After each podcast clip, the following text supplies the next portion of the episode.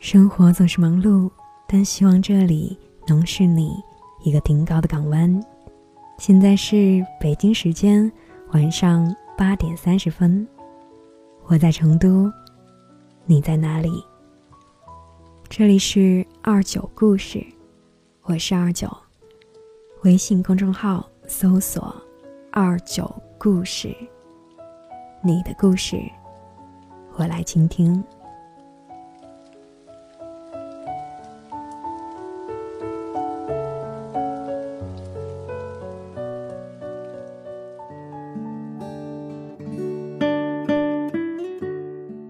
前段时间在朋友圈看到一张照片，发布者是江苏省南通市某市属集团的一位老总。事情起因是，一对夫妻开车回家时，妻子不小心将车开上消防栓，导致翻车，两口子都受了伤，惊魂未定，确定双方都只是皮肉有恙，并无大碍后，丈夫提出和妻子合个影。立此存照。他觉得和老婆一生经历的所有丑事都值得记录下来，留作纪念。其中看到一句很有意义的评论是这样说的：“我老公也是这样，他认为财物失去就失去了。他说，如果失去因为了某物而去呵斥或者训斥相关的亲人，那么他这样失去的有可能。”不只是单单的一样物品了，只要事后懂得如何避免不再发生就好。毕竟失去就是失去了，责怪谁也无法挽回的。想想，若换成是平常的夫妻，丈夫或许早就开始责备妻子不会开车了，更厉害的甚至会争吵起来。从翻车开始指责，可以追溯到当初为什么买车，买车的钱又是怎么向娘家借的，受的委屈了会哭，哭得狠了，说不定就要说到离婚。夫妻关系的杀手有时候并不是出轨、家暴，而是在我遇到困难时你没有帮我一把，在我痛苦难过时你依然在不依不饶的指责。责备一出口就意味着伤害，一个小伤口一旦撕裂，便是一片的血色。其实这个时候受到莫大惊吓的妻子，最需要的只是丈夫的一句安慰或者一个拥抱而已。成年人的生活当中有一种修养，叫做遇事不指责，指责伤害感情。遇事学会体谅，遇事解决事情。才是最好的选择。心理学中有一个著名的费斯汀格法则：生活中的百分之十由发生在你身上的事情组成，而另外的百分之九十则由你对所发生的事情如何反应决定。围城中，方鸿渐回到家时，妻子问他吃了没有，说他们已经吃过了。方鸿渐沉着脸说。我又没有亲戚家可以吃饭，当然没有吃饭。因为这一点琐事，夫妻俩吵了起来。方鸿渐动手打了妻子。这一下闹得左邻右舍全知道了，妻子愤然离家出走。这段婚姻在愤怒与哭声中走向终结。事实上是方鸿渐就在五个小时以前还暗下决心要对妻子好一点。而妻子也正在家里等鸿渐回来吃晚饭。方鸿渐只是想说自己没有吃饭，说出来的话却在指责妻子，从而爆发出两个人不可挽留的终结。其实这个时候的方鸿渐，如果能够将情绪的重点放在解决没有吃饭的问题上面，而不是指责妻子的问题上面，一切的结局可能。也就不同了。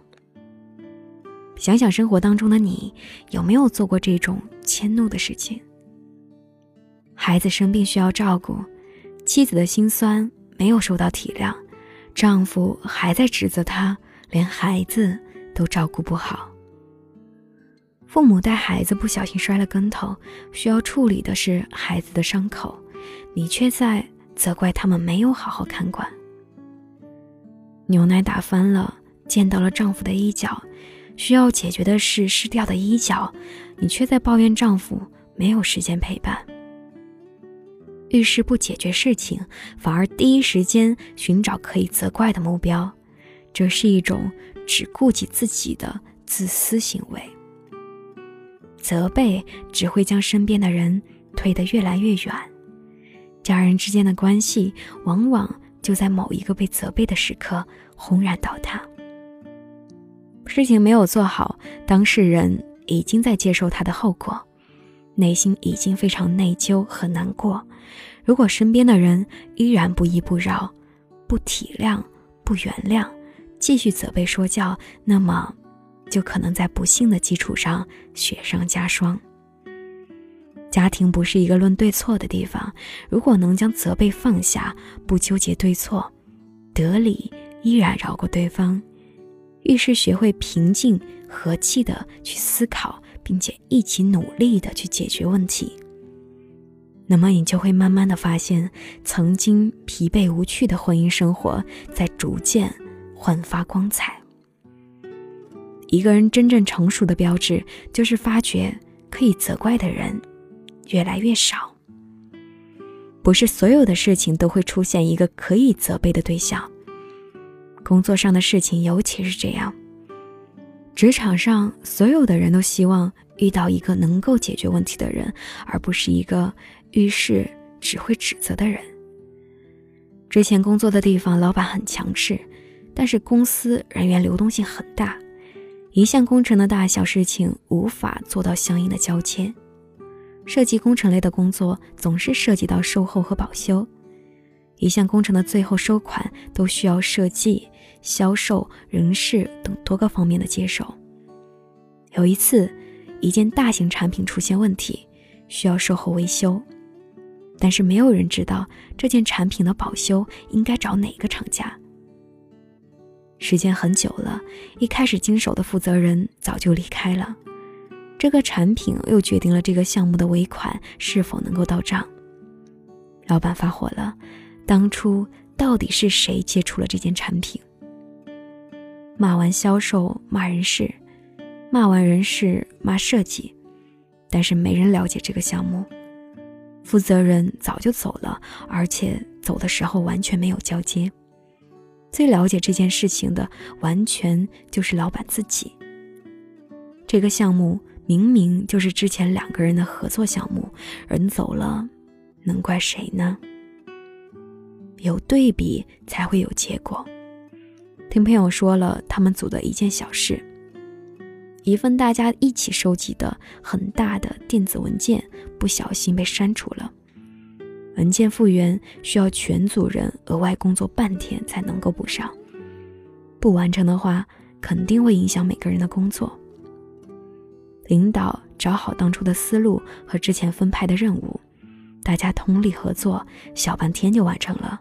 全程完全没有想要去找到这个删文件的人是谁的意思，毕竟找到了是谁删除文件的人，也不会影响任何的事实。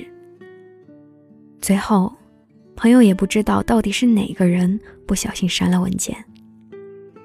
遇事解决事情，不纠结与需要责备的人，是一种体谅，也是一种气度。对待家人，遇事要学会体谅；对待工作，遇事也要学会解决；对待生活，遇事不指责，是一种修养。老子说：“大道之行，不责于人。人生最难的就是不责于人，这是很高的修养。当我们处于优势的时候，不能咄咄逼人；当我们处于劣势的时候，也不能随意指责他人。”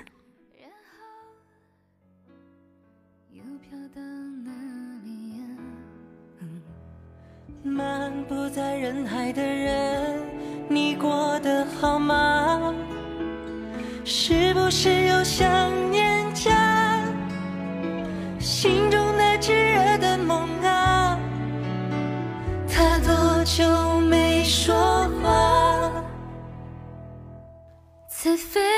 下，以为忘了的家，在耳边说话，叫我别烦心那些痛与怕。后半路上的我，穿上回忆和风沙，在飞云之下，我看着海沙，走月光沙滩，我也承认我还是会想他。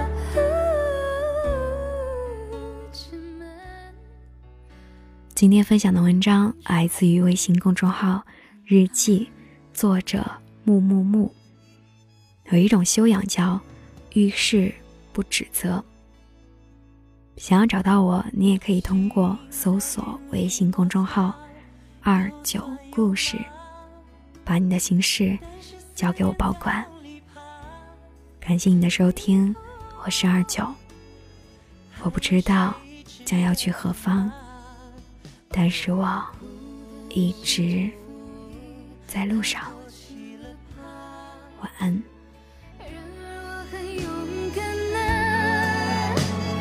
没人记得